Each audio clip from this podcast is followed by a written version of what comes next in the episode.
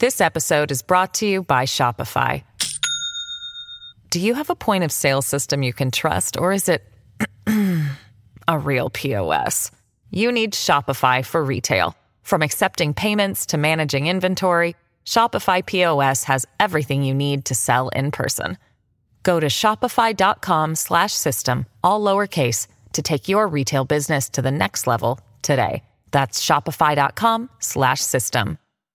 Hello, everybody. This is Marshall Poe. I'm the editor of the New Books Network. NBN listeners like to read books and buy them. So we thought we'd tell you that right now, our friends at Princeton University Press are having a remarkable site wide sale. You can get 50% off books, including ebooks and audiobooks, with the code 50, F I F T Y, at checkout until May 31. You can save some real money on Princeton University Press books. I encourage you to go there and check it out. Welcome to the New Books Network. Hello, everybody, and welcome to New Books in Economics, a podcast channel from the New Books Network. I'm Peter Lorentzen, a professor of economics at the University of San Francisco. My guest today is Nick Huntington Klein, an assistant professor of economics at Seattle University. We'll be talking today about his book, The Effect An Introduction to Research Design and Causality. Nick, welcome. Hi, thank you. So um, you're teaching at Seattle University. It's another uh, progressive Jesuit institution like the University of San Francisco. So uh, glad to get a chance to uh, to talk to you on the show. Um, in addition, you got your bachelor's degree from Reed College in Oregon and your PhD from University of Washington. So my first question is, why do you like the rain so much? you know, uh, the, the, sun just feels so oppressive to me. I was in uh, Southern California for a few years. Uh, my first job was at uh, California State University, Fullerton, uh, and uh, it was just sunny all the time. I, I, grew up in Humboldt County, which is sort of the the Oregon part of, Calif- of California, you might call it. so that's that's sort of the climate that I'm used to. I can relate. Yeah, we're you know I'm in San Francisco, and uh, my children are growing up where again like in in the clouds. Like this past couple of weeks, it's been like 65 degrees here, and we've thought about turning on the heater while the rest of the country is like completely dying of heat waves. Um, but uh, and that seems to suit them. Um, all right, so. Um, all right, so getting to your book, um, first, just just give us the the basics um, for people who aren't familiar. So, what is research design, and, and what is causality or how do they relate? So, I mean, what the book is about is, you know, you want to understand something about the world, right? We we want to know how the world works. That's for many of us. That's the reason why we get up in the morning. Um, but uh, you know, doing that is is really hard. Uh, and you know, if we are working with data in some format that you want to use what you can observe about the world to learn something about how the world works, uh, you need to think carefully about well what is the way that i can approach this? You know, I, I, want to answer a question uh, how can i design a study? How can i design my research? Uh, and that could be in the form of you know making a randomized experiment. You know if i want to answer how this whether this drug cures the disease i might answer my question by designing a uh, experimental research design uh, where I randomize some people to get a drug and other people not to. If I can't do that, let's say I want to know what's the effect of uh, the minimum wage on the poverty rates or something like that. Well, I can't randomize that. Uh, and so, how can I look at the data that is there?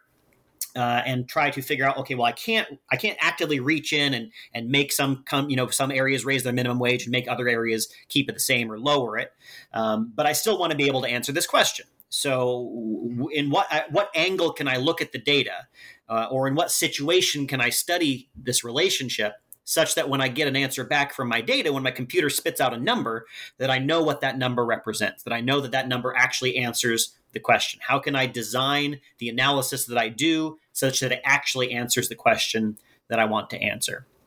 Uh, and you know, if you're if you're doing that about a question that's causal in nature, I want to know if the minimum wage causes the the poverty rate to decline or the unemployment rate to go up or whatever you want to know.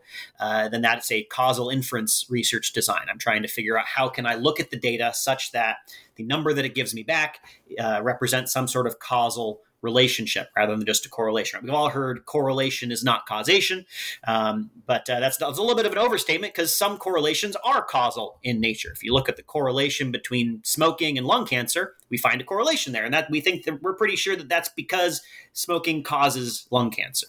Uh, but the question is, how do we look at a, diff- a bunch of different correlations and figure out which ones represent causal relationships, which ones don't? Uh, and if we have one that doesn't represent a causal relationship, how can we look at the question differently to make sure that it does? Right. So why don't you tell me about one of your, your favorite methods or, or studies and give an example of, of how it works in, in practice? Sure. Uh, so uh, there's a lot of different kinds of causal inference research designs that are that can be applied in a lot of different contexts. Uh, one of them is called regression discontinuity, and this one's very popular these days, I think for good reason.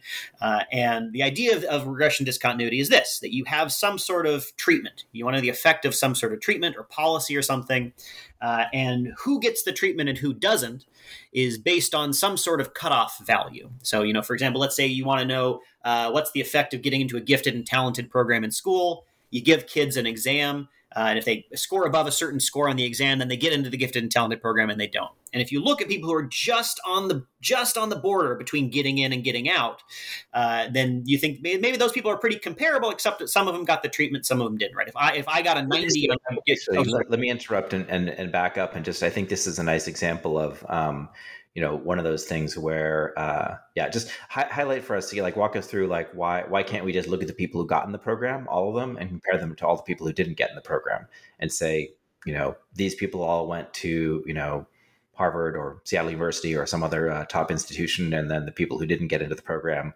uh, you know are gas station attendants Right. So, yeah, you might say as a first pass, I see that some people got into the program, some people didn't. Well, if I compare that, well, the people who got in, maybe they did better in the job market later on, they earned more money, and the ones who didn't, maybe they earned less money. Uh, and you might say, okay, I found this correlation. You know, there's a correlation between getting into the program and, and earning more money later on. Uh, but the uh, this this relationship, this correlation, represents multiple different causal relationships, right? We can't tell which one is which. We we say, okay, well, maybe it's part of the reason why we see that correlation is because the gifted and talented program has some sort of effect. But also, you know, the kids who got into the gifted and talented program, they were already gifted and talented to start, right? That's the whole point of the program. And so the relationship that I see in the data represents both of these causal stories. And if I can't tell one from the other, if I can't separate out those two different stories, I can't do what's called identify the causal effect of interest. Um, and so uh, when we say correlation is not causation, that's often what's going on. It's that there might even be some sort of causation sitting inside of the correlation, but we need to dig it out from all the other causal stories that are going on. And uh, so that's why we can't just compare the kids in the gifted and talented program against the ones who aren't. But if we are giving getting into the program on the basis of some sort of exam score, and I, let's say that you know you got a 90 on your exam, and that gets you into the program, and I got an 89, and that keeps me out of it. Well, a 90 and an 89 are pretty similar, right? You know, different different kinds of kids are in the program or out of the program. But if you got a 90 and I got an 80, I mean, that could just be, you know, I woke up one day and, you know, we were out of my favorite cereal. So I was in a bad mood. So I got a slightly lower score on my exam than I might normally get right? That, that's, that's basically random. And so comparing you with your 90 in the program against me with my 89 not in the program, that we can we can pretty you know reasonably say comparing those two people, they're pretty much the same, uh, except that one of them got into the program and one of them didn't. So it, we can get rid of that other causal story that it's just the smarter kids getting into the program and leave ourselves just with the causal story of it's the act it's the program that actually had an effect. So that's the basic idea behind regression discontinuity that you're trying to find this cutoff and that you think that, you know, right around that cutoff, people are pretty comparable, uh, except that one of them got treated, and one of them didn't. So one of my favorite applications of this uh, is by Seth Zimmerman. Uh, and he is interested in the question of, well, what's the impact of college on people who just barely get in? Right. So in the United States, we've seen the the people, the proportion of people who go to college go way, way, way up over the past number of decades, right? So it used to be pretty rare that somebody would go to college. Now, something like 70% of people at least get a little bit of college experience, right? So when you do this, necessarily you're expanding the range of people who go to college by quite a bit. You're, get, you're you are now sending to college a lot of people who probably would not have been able to get into college 50, 60 years ago, right? And so it's uh, something that you hear commonly when people argue about whether this is a good thing or not is, hey, you send these people who could who could not have gotten in before, they're not going to learn anything. They're not going to get anything out of it. It's not going to be valuable for them. It's basically wasted money or wasted time, wasted effort. It's not a good idea. So it's an important question to ask. Uh, well, you know, is it actually you do, do do these kids get anything out of going to college, even though they can just barely get in? And so what he looks at is he looks at a, a, particular university, Florida International University, that had a you know a test score or a, a grade cutoff to get in. Uh, there was a sort of a very very strict set of requirements at the sort of lower end of you can just barely get in or, or just not. And because it was sort of a lower end uh, uh, cutoff, the people who didn't get in largely were not going to college. So either you you got a score that was high enough and you just barely got into this college and you could go, or you just missed the cutoff and you didn't you probably didn't go to college. So if we look at people who just barely got into this one college versus people who just barely didn't, we are looking at people who are largely the same, except that some of them got to go to college and some of them didn't. And they're people who are just on the edge. They're just on that lower margin of being able to go or not. And so, comparing those two groups of people, uh, what he finds is that you do see considerably higher labor market outcomes after the fact, even though a lot of these students who go aren't even graduating, right? They're just going for a little while. A lot of them are dropping out. Uh, and yet, you still see, on average, these higher uh, labor market outcomes over time. Uh, I believe I'm trying to remember the off the top of my head. It was on. I think it was on the order of a couple thousand dollars uh, a quarter uh, in terms of additional earnings um, and uh, which suggests that yeah even at the very lower end margin people who just barely could get into college still seem to get something out of it at least in the form of labor market returns that's really interesting what you um, said there uh, because it's not just about uh, you know there's also sort of the debate of like oh is it just kind of some kind of you know credentialism or certificate where we as a society have been duped into thinking you need a degree and therefore we just pay people with any you know bachelor's degree more even though they're not better at their job or something. But you you mentioned that it's not even necessarily even if you didn't graduate just having i guess taken a year or two of, of classes actually uh, seems to put these people ahead in terms of their ability to sort of get ahead and earn money in the world yeah, so the treatment in this paper was getting into college, uh, and and even if you just look at so and he he does it two different ways. One of the ways he does it is what's the effect of being eligible for going to this college, and the other one is what's the effect of actually going to this college. Right, two two separate treatments, and he finds that even just being eligible has a positive effect on average. So uh, even even averaging out the people who you know didn't graduate or even didn't go. I mean, if, if you didn't go, obviously college is not actually going to help you. Uh, but you know, if you if the effect for you is zero, we're averaging that against the effect of somebody who did go, and if that's big enough that we still see a, a, a positive effect there. Um, and I mean, and this this study can't really separate out the credentialism versus the actual learning. Although keeping in mind, right, you know, if you if you didn't graduate, there's only a limited possible role that credentialism can can really play. Right, right. Yeah, so I guess it's not doesn't quite directly test that, but it it could go with it uh, a little bit. Um, okay, yeah, that's uh, that's very cool. So, um, all right. So another thing you did in your your book, you actually spent um, quite a, you spent quite a bit of uh, of the book on uh, causal diagrams, and so so tell tell me what those are and why you chose to include them. That they're not kind of part of the standard econometrics uh, curriculum, but um, but you've made a, a pretty extensive use of them. So, uh, so what causal diagrams are is they're a way of writing down how you think the world works.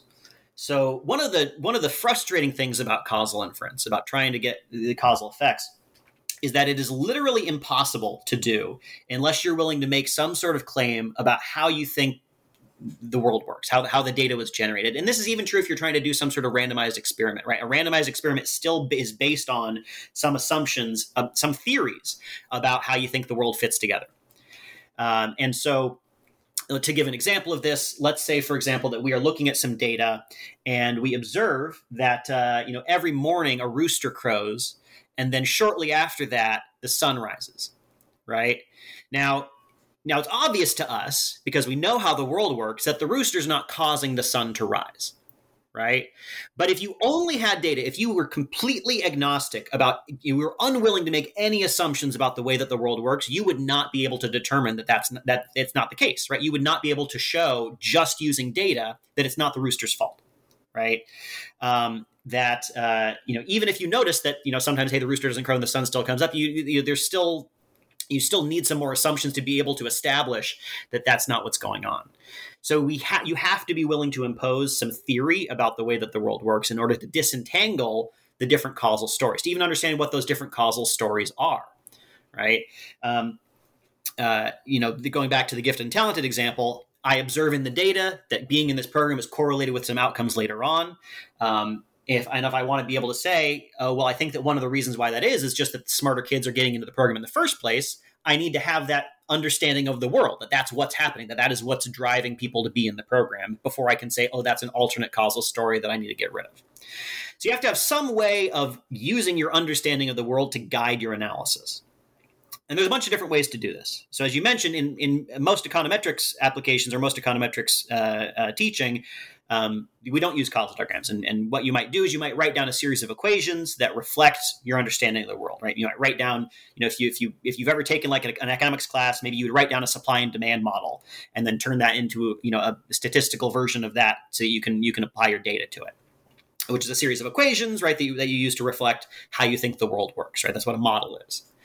Uh, now, causal diagram is a sort of simplified version of that, where instead of having to write down a series of equations, you can just think through what are the important features of this model, what are the important variables at play, and how do they affect each other? What what things cause which other things, right? I can look at my rooster and sun data, and I can say, okay, I think that you know uh, the rotation of the Earth uh, determines whether we are seeing the sun at a particular time of day, and also determines, uh, you know, what light the rooster can see, and therefore whether the rooster decides to crow. Right. So, what are my variables there? Uh, you know, the position of the Earth, uh, the visible light on the farm where the rooster lives, the rooster crowing, and the sun being visible, the sun rising. Right and I can tell you, well, you know, the the, the rooster's not causing the rotation of the Earth.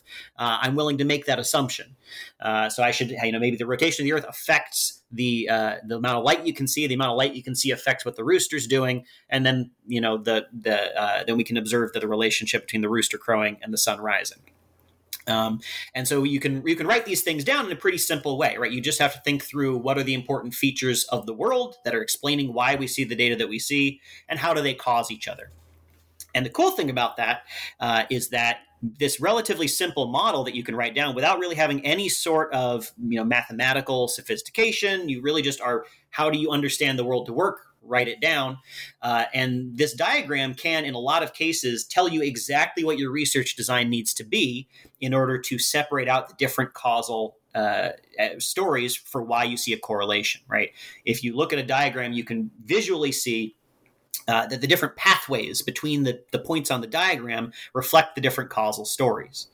Uh, so, to give another example, let's say that we're looking at data on hospitals and sickness. Now, you'd probably observe in the data that people who are in hospitals are sicker than people who are not in hospitals, right? Um, and you don't want to accidentally come to the conclusion that, oh, whoops, it's the hospital. The hospitals made them sick. Shut down all the hospitals to prevent all the sickness, right? That would be a bad conclusion. But our diagram might include the fact, well, were you sick yesterday? Uh, that's going to probably determine whether you go to the hospital today. So, sick yesterday causes you to go to the hospital today and also causes you to be sick today. Uh, and so we have two different pathways that we can walk between being sick today and being in the hospital today.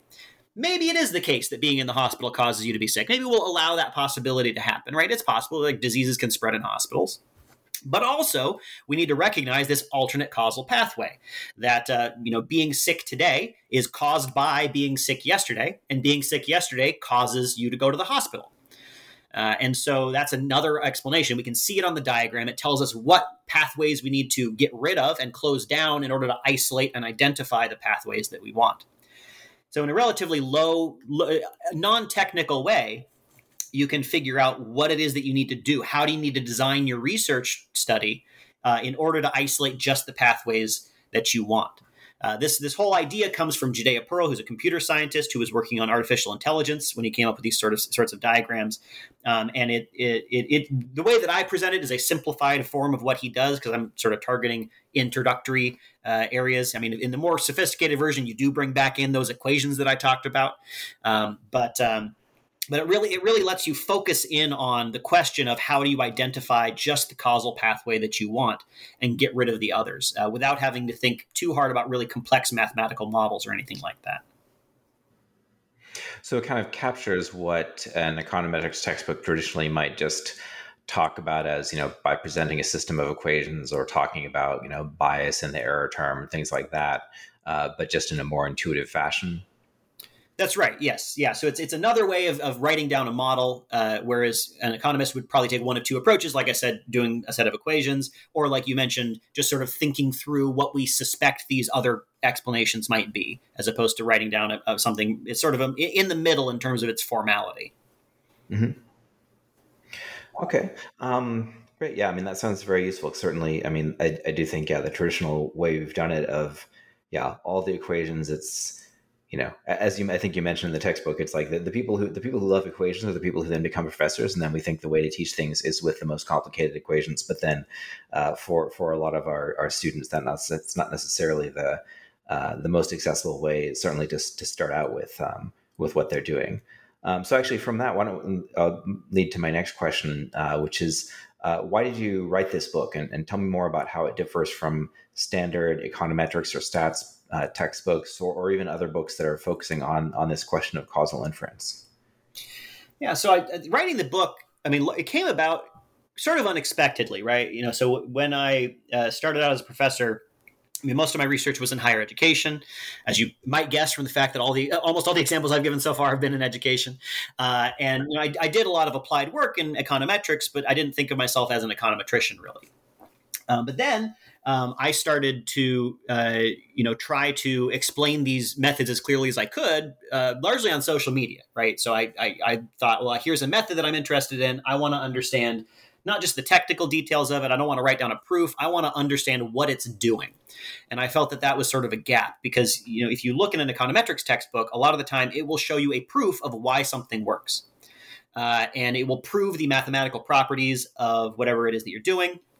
Um, but you know when you actually work with data you you get a very different sense of how these things function um, and and why they work right? You know you can write down an equation that explains why a method works um, but when you when you actually see it moving the data around you realize what it is actually doing like what it's trying to do. So like when you control for a variable what does that actually mean?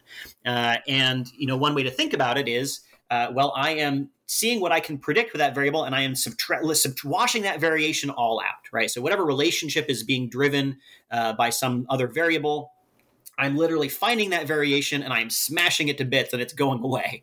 Uh, and when you see that happening, it, it, I think brings a lot more intuition as to why, what these methods are doing and why they work and how it links up with why we're doing them in the first place. Like why do you control for a variable in the first place? Right? What is it actually doing? And so um, I started coming up with these explanations.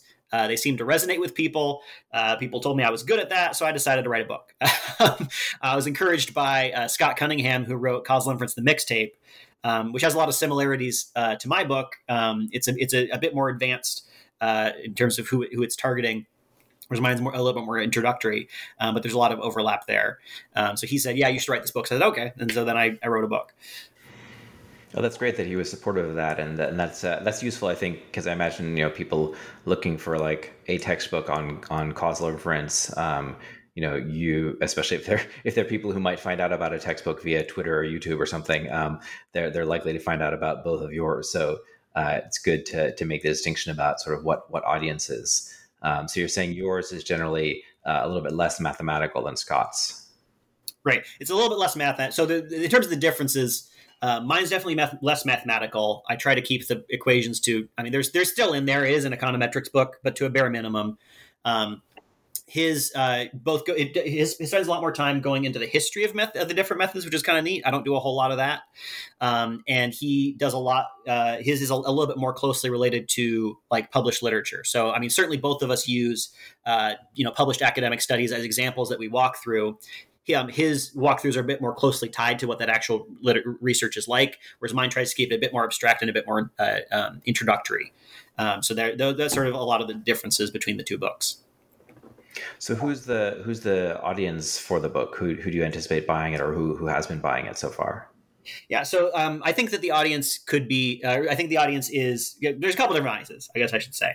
Um, the the one that I really wrote in, with in mind to intend in, in, from the start intending it was um, undergraduate sort of level of of um, you know students who are trying to understand causal inference research design right? So if you're taking an econometrics course this could be a way of doing econometrics that is more based on intuitive research design then focus on you know the property the properties of different statistical estimators right? That is that's how i teach my econometrics courses with this book now right? Um, i was also keeping in mind uh, you know other sorts of audiences which would include know people who work with data and are not as familiar with causal inference right there's a lot of people out there who work with data all the time that maybe are in some intuitive level doing causal inference right they, they realize that if they want to answer some sort of causal question they have to do some st- some important things to handle those alternate causal explanations but had not really been introduced into it in any formal way. And so that includes people working in the private sector, right? I've, I've heard a lot from people who, you know, are working on data science teams or whatever. Um, and even if they're not really doing econometrics, they're doing data science. This all this logic still applies to data science as well, and so the, the ways in which this can shape the things that they do, or people in other fields that are not as familiar with causal inference as econometricians are. You know, people coming from uh, sometimes sociology uh, or you know psychology uh, who do data work uh, uh, but are not as familiar with causal inference, and it's for them too. Okay, and have you found them to be uh, to be receptive? I, um, there's certainly uh, yeah, it does seem like a growing interest within the data science world in kind of recognizing that well, you still you still get you know very amusing Twitter Twitter kerfuffles when when someone just says, well, we don't need causal inference because if we get you know if we get big enough data, it's not a problem. Um, but I, I hope that's not not the majority view. Yeah, I mean it's it's you know I mean this is getting into the sociology of, of data analysis, which is something that intrigues me a lot, but you know we, I can only speculate about. Um, but uh, but yeah, I mean in terms of I think that um, data scientists are aware of these issues, right? Um, and I think that you know there's a couple ways around them. One is to say, okay, well, you know, I know that's an issue, therefore I'm not going to do that. I'm just going to do predictive modeling. And if you're only trying to do predictive modeling, then you often don't need to worry so much about causal inference because you're not trying to answer some sort of causal question, right? Um, and I think that's a totally valid thing to do, right? If that if your important question is how do I predict this thing, and you don't care why, then yeah, who cares about causal inference? Why make your life harder? Um, but another way around it is to uh, you know sort of do it ad hoc, which I think is what is happening a lot. So, for example, let's say you're a data scientist, you're trying to forecast something out in the future, um, and uh, uh, you know that. Um, uh, sorry, got sidetracked there for a second. Um, um, to try oh, to yeah. forecast. You're trying to forecast out in the future, um, but uh, you look at your data and you're like, oh, there's some sort of seasonality pattern here. Um, and I, I, want my forecast to reflect, you know, some overlying long-term trend, not really just some sort of seasonal fluctuation. And so, well, you would make an adjustment for seasonality. That's a very common thing that you might do in, in data science. And you might not even realize that you're doing causal inference when you do it, but you are, right? You're saying there's two different reasons why I might see this trend occurring. One of them is the one that I'm interested in, uh, that there's a long term trend over time. The other one's one that I'm not interested in, that there's this seasonality pattern. And so I'm going to subtract out that seasonality pattern. That's a form of doing causal inference. Uh, and so, you know, being aware of those of, of the need to do this, I think a lot of people who do that aren't aware that there is a more formal and for, sort of fully fledged and rigorous way of answering those questions. And once they find out about it, I think that they're often very interested in figuring out how to do it properly. This episode is brought to you by Shopify. Do you have a point of sale system you can trust, or is it a real POS? You need Shopify for retail. From accepting payments to managing inventory, Shopify POS has everything you need to sell in person. Go to shopify.com/system all lowercase to take your retail business to the next level today. That's shopify.com/system. Right. And I guess the other the other thing I've I've sort of heard frequently is that there's sometimes people don't realize that their question isn't actually predictive. Like they frame it as a predictive question, but they they don't realize that there's a causal element of it. So like a, the classic example would be, you know, what people like to buy our products the most. And that's that's a predictive question as framed, like what are the characteristics of people who are going to buy our products or who have bought our products in the past. But then there's the the the conclusion people draw is often the causal one, like we should get more ads in front of these people. And then it becomes a causal question of if I advertise these people more, will that actually uh, you know get them to buy more um, and you could imagine the extreme like maybe these are all the people who are going to buy your stuff anyway so serving more ads to them will just annoy them or or just be a bunch of a waste of money but if you if you only think about your predictive question of like who is my main market it then and then mistake that for for answering your your causal question, then you can get yourself in trouble. Absolutely, and yeah, th- this is something I mentioned in the book that you know often we can we can say, okay, I recognize correlation is not the same as causation. I know that I'm not doing any sort of experiment or whatever, so this is only correlation. So you know, you do the right things. You say, oh, I'm not going to use any causal language. I'm just going to say this is a correlation, and everyone should recognize that.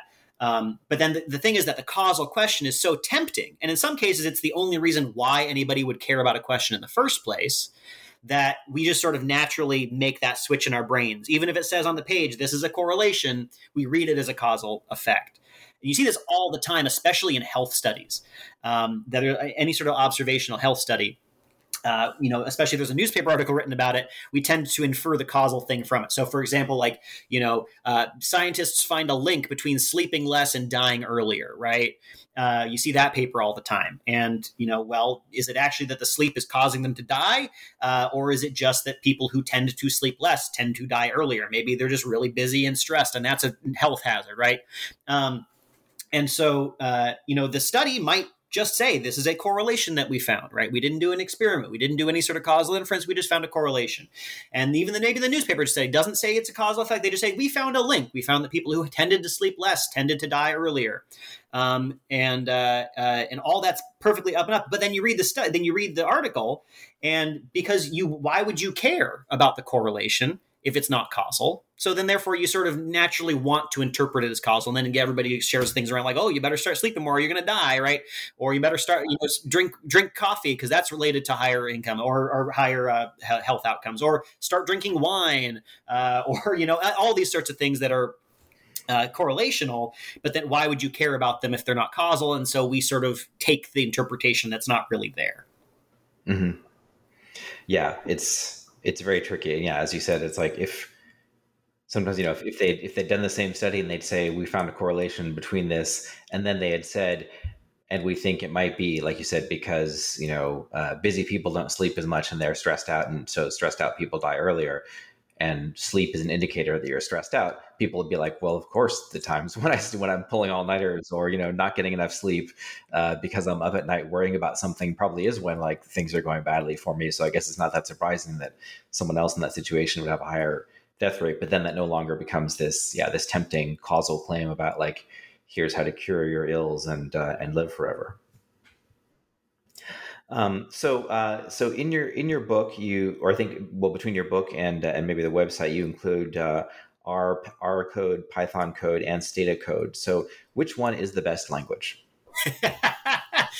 uh, you know, I mean, here's my take on programming. I mean, so this, if you're just listening to this and you don't spend time on Twitter, uh, you know, the which is the best language for whatever is a very common and just such a great use of all of our time uh, as, a, as a source of argument. Um, but I mean, my, my real take on programming languages for data analysis is this I think you should learn two.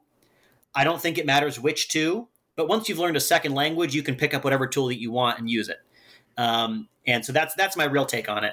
Uh, I think that you know the different languages serve different purposes, and you should use the language that is purpose built for what you want to do. You know, Stata is purpose built as an econometrics tool.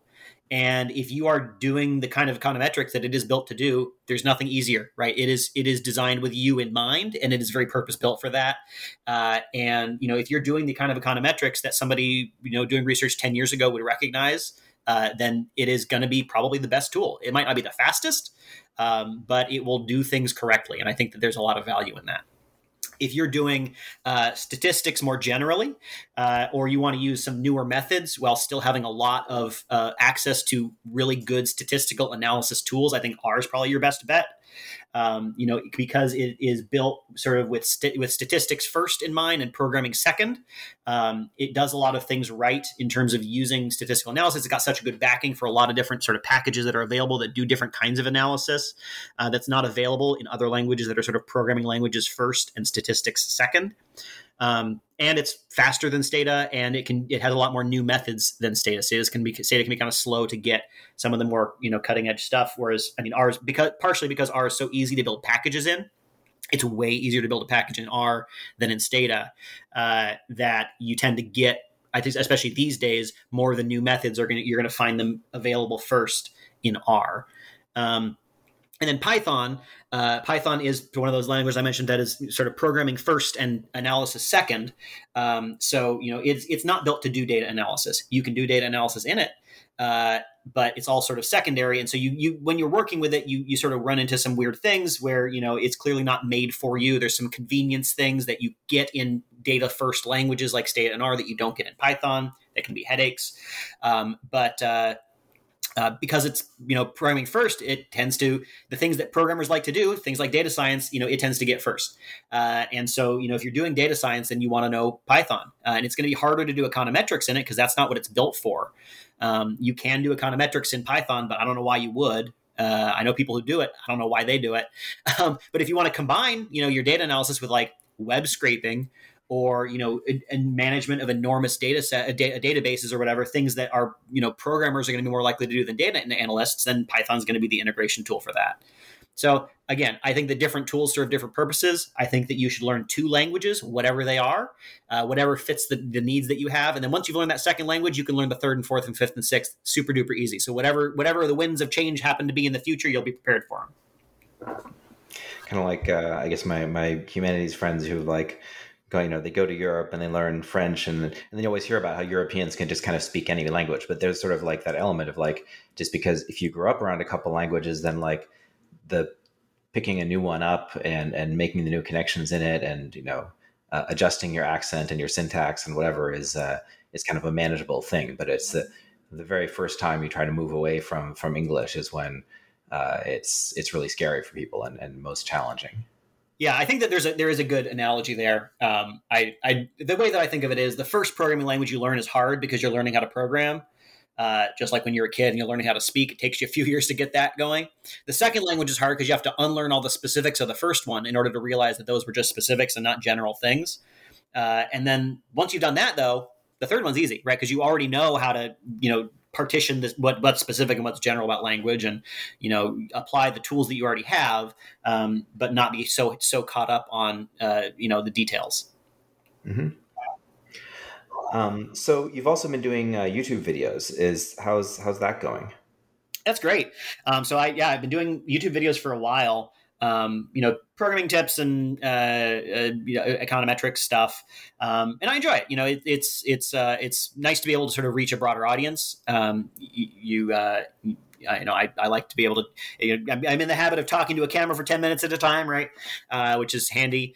Um, you know, it, it's funny. You know, ever since you know the pandemic hit and and all the, a lot of the classes have gone online anyway you know what what is my actual job in terms of teaching? Well it's you know turning on zoom and talking to a room full of people in, in live you know i'm, I'm a professional streamer. I'm a professional streamer and youtuber. That's my job right? Um, uh, is sort of one way to think about it. Um, and so yeah I, I, like being able to reach a broader audience. I think it's helpful you know especially for people who are you know in classes elsewhere. Uh, you know if you're if you're you, you might want to get the same information from multiple different sources, uh, especially in, in econometrics, where you know uh, sometimes people who are teaching it are are so good at it that it can be hard for them to get across the ideas in the best way. Sometimes you get that problem with certain fields especially highly, mm-hmm. highly technical ones. Uh, and so students in that class being able to go to somebody who I'll admit is not as good of an econometrician probably as their professor is, um, but is able to sort of speak to their level maybe a little bit easier uh, is, is, is valuable, I think. Mm-hmm. So, so pedagogy and, and, public outreach are usually not valued a whole lot in the economics discipline. Um, how is how has your work uh, in these lines been received? Do you feel like it's been worth it? Um, I think it's been worth it for for my own purposes. Um, I'm not sure how professionally rewarding it, it, it, you know it will be in the end. You know, if you look at my my tenure file or whatever, you know, I mentioned my YouTube videos, but I don't think it's going to count for much. You know, my the book that I wrote counts for I don't know a third or a half of a of a published paper. Um, but I mean, I, I, I, because because I'm I'm you know I've always been in departments where. Uh, you know the the research expectations are at the level where I can fulfill those and then still spend all this time on pedagogical stuff and you know because teaching is also very valued at these departments you know I'm not you know at you know University of Washington or Berkeley or Harvard or whatever, where you know nobody really cares about the teaching of your your, your teaching quality is not a part of your thing. That it does count a little bit, um, and I don't have you know the same sort of research pressures to publish, publish, publish. So I can fulfill those research requirements uh, you know, well enough, and you know, think I'm not going to have to worry about tenure, uh, and then still, you know, focus on on getting all this stuff across. Because I, I, I do feel, you know, when you, when you feel about the impact that you're having, uh, you know, you can put a paper out in the world, you know, and it gets cited, you know, 10 times or whatever. And, you know, a couple people read it and a couple people say they like it and that's great. But, you know, it's, it's you, you, get the, the, immediate sense that you're making a difference uh, when you can reach, you know, a thousand people. Uh, and that's, that's a good feeling. Absolutely. Yeah. Um, so uh, we were mainly talking about your book, but um, why don't you take a minute to tell us? I mean, your own research is as you mentioned, primar- primarily about education. Um, so, so what are you working on now? Uh, so right now, actually, um, I, I, right now my research has also shifted sort of in the direction of uh, econometrics loosely framed. Uh, so right now, actually, the project that I'm working on is a follow up to study that I did earlier, uh, where that study was about uh, researcher decisions. So uh, what we did is, uh, so when you're doing research, when you're when you're completing a, some form of empirical research, you know, there's a lot of decisions that you need to make. Uh, you know, so you know, how do you clean the data? Uh, how do you decide who's in your sample and who's not? How do you decide what you know controls to include in your model? And you know, sometimes these questions have a right answer, and it's possible to make a mistake. But even you know, when you're not making a mistake, there are often multiple right answers that you could you could choose between. Um, so uh, uh, uh, and so the question is how how different how standardized are these sorts of choices are people going to make the same choice in the same way um, and so what uh, what we what we did is I, I, gathered a bunch of different researchers about 14 different researchers and um, we re- each replicated the same two studies multiple times without knowing what the other people were doing and also without knowing what the original study was. So i you know i, I gave people here's the data you're going to use. Here's the question you're going to answer. Here's some details. Now go do the study as if it was your own. And we got hugely different uh, choices, right? People made different choices in data cleaning. They made different choices in, you know, who was in the model, uh, who was out of the model, how the model was constructed, you know, using Logit and Probit or using linear regression, what programming language are you using? And in fact, what was one of the, I think one of the one of the key headline results that I think is is that no two researchers had the same sample size by the time they got to their analysis. Um, and you know, and it wasn't clear that any of these people were making a mistake. Uh, you know, even and even after I took out the things that you might call mistakes based on you know things that didn't line up with the instructions that I'd given, still nobody had the same sample size. Uh, and this did affect the results. That the results were quite different across the different uh, researchers, and you know, either just being more varied. Some people got low results, some people got high results. Uh, in one of the studies, some of the results were negative and some of them were positive. Uh, and you know this this suggests that you know when you're looking at a, a, single study, you need to recognize that it's not just you know sampling variation or things like that, uh, but that also that you know the that some there's a researcher effect there that things might have turned out differently if somebody else completely you know honestly tried to approach the exact same study, they might have come to a different conclusion. Uh, and I call this research. I don't. Well, this is uh, this is not my term, but I call it researcher degrees of freedom because um, you have different you know choices that you can make. Uh, so the follow up is doing this a similar idea, but on a broader scale with more people um, and uh, trying a couple of different things to try to isolate. Well, what is the um, what is it that could drive agreement on these things, right? That could drive standardization, which isn't necessarily like the right answer. It's not necessarily the case that there because there's not a single right answer of how to do things here. There are multiple reasonably reasonable answers. It's not like we have to standardize all these things. Um, but if you wanted to, right, what are the important stages, right? Is it that uh, you know, at the is it that people are confused about what the actual question is, right? There's a paper about one of these other man, many analyst studies they're called that says, well, the only problem you know, is it's not that people really are making these different decisions; that people were confused about what question they were answering, right? That's uh, one of the responses to one of these studies, um, and so well, we're going to check that, right? Uh, and so, uh, or or you know, if we standardize the data cleaning process, are things still different after the fact? If we standardize these different things.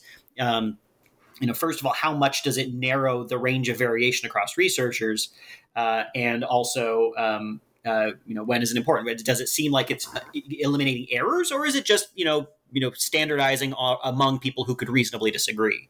Uh, and that's that's something that I'm working on next. Right now, that sounds like really important work. We're definitely, you know, everyone's becoming much more aware of how, yeah, how many of these little decisions there are, and how they can kind of add up, and then, you know when you combine that with sort of file drawer bias, you know, intentional or not, where you know you don't get a result, and so then you don't send it in, or you don't get a result, and so when you send it in, the big name journal says, well, you didn't find anything, so it's not that interesting.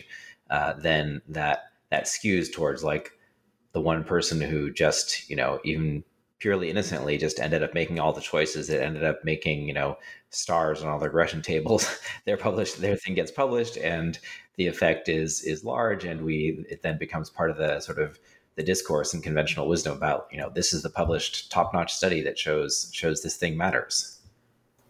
Yeah and and i mean you see all these sorts of things come up all the time right? Where uh you know you you um yeah, you, you get that these that, studies are easier to publish if they have surprising findings or at least significant findings, statistically significant, uh, and then that can really guide uh, what we perceive the right answer to be, uh, and also it's going to guide you know future results. Right? If somebody got a fluke study that showed that some treatment was really effective, uh, it then becomes harder to show to publish studies that show that it's not.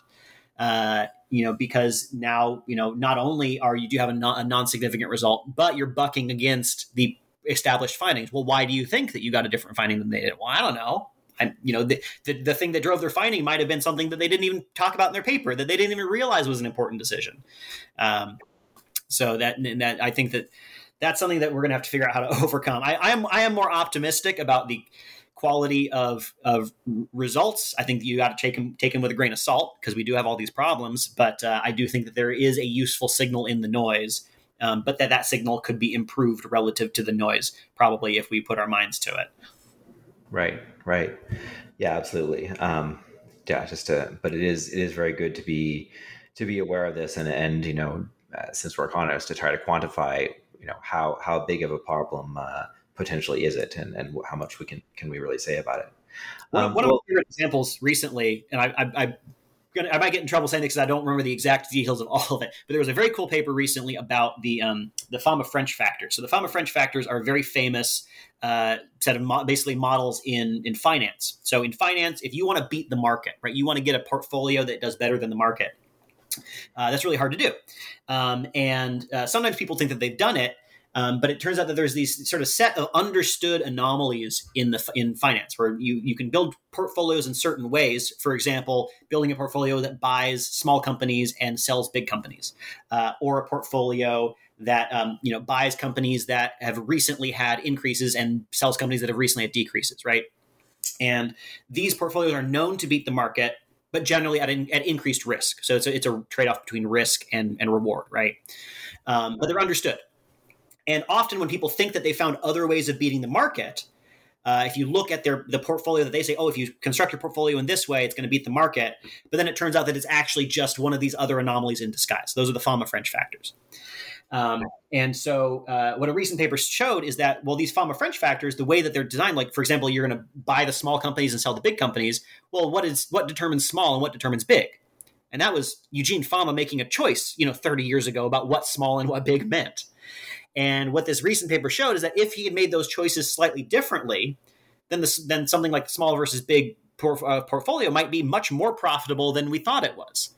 Uh, or much less profitable, depending on how the choice was made. And it was largely somewhat arbitrary how that choice was made. And the entire field of finance is based on this sort of stuff, right? Uh, and uh, so it's interesting to think about, you know, how far-reaching these, you know, relatively, you know, innocuous choices at the time uh, can end up being. Wow. Well, yeah. That, now, you're, now you're just making me feel like, man, it's you know, is any of this stuff any good? Um, but uh, see, that's the thing, though. Like, so Fama-French, like, it could have been better, but also it is very informative. It did help explain a lot of stuff over the past you know decades that we've been talking about it. Um, you know, so even if it could be better and could have been improved, and some of it was arbitrary, some of it also was not arbitrary, right? So that that's the thing. Like, there's there's there is a signal in the noise. It could be better, but it's there. Right, and I guess the alternative is just to you know go with our hunches or like you know what uh, you know our our boss told us ten years ago when we were being trained or whatever it is, and and just assume that's true, which is uh, even even more likely to be distorted than anything we try, we try to do some more systematically. So every effort we can do towards making things more systematic is valuable. Right.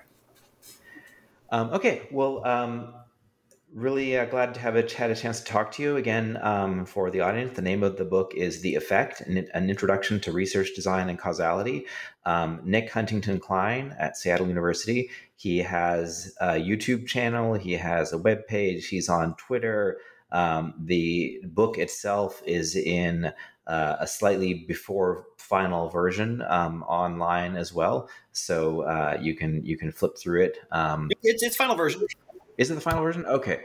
Okay, great. I think maybe I looked at it earlier when it was not quite, not everything was quite as quite fully polished. Yeah, um, you can so, read yeah. the book for free if you want uh, on theeffectbook.net. Um, there's also a link to, to buy there, but uh, you can read it for free. Yeah, but you know, if you can afford it, buy it, right? So I think we all we all stare at screens too much all day. So I think uh, even if you're staring at a screen doing your statistics, it's good to uh, to have textbook um, open open at your side as just one thing that'll change your field of focus and uh, and give your eyes a little rest. Uh, okay, so uh, thank you very much. And um, yeah, look forward to uh, hearing more about your other research in the future. Thanks so much. It's been great.